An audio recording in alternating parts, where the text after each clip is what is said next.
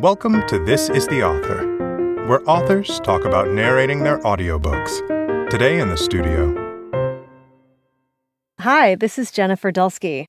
I am the author of Purposeful Are You a Manager or a Movement Starter? The book is about how each of us have the power to create movements and walks you through the steps of how to do that, as told through the real stories of people and sometimes surprising people who have already done it. If I had to describe what it was like to record my audiobook in one word, that word would be fun. One of the things that was the most fun was watching people in the control room and their reactions to the stories that I was reading. The person who inspired me to write this book was actually Ed Faulkner from Ebury, part of Penguin Random House, who approached me after a talk I gave in London in 2015. This speech was a pretty moving speech where I talked to the audience about how our work and lives are intertwined. And he asked me if I had ever thought about writing a book. And when I stopped to think about all the great stories I had heard about amazing people who had started movements, it became clear to me that writing a book would be a great thing.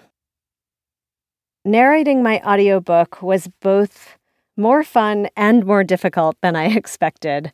The challenging part was trying to do it back to back in two days, which led to a fair amount of sore throats and lessons about tea that could help me with coating my throat so I could talk that long. But I really enjoyed the experience, especially getting to retell all the amazing stories that I heard from people that I interviewed for the book. The other thing I realized when doing the audiobook is that I had interviewed so many people from different parts of the world that many of their names were actually challenging for me to pronounce.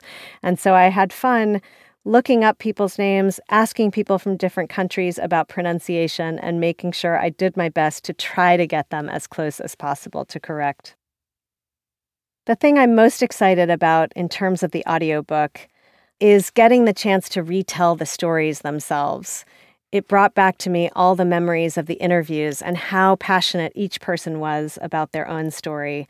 Being able to retell those in my own voice was really fun and inspiring, and I hope that people can sense that when they listen to the book.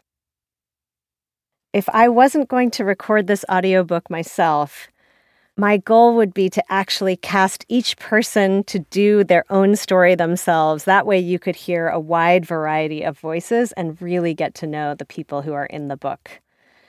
If there were another actor that would do the audiobook instead of me, I probably would pick Jennifer Grey. I get compared to her a lot from Dirty Dancing.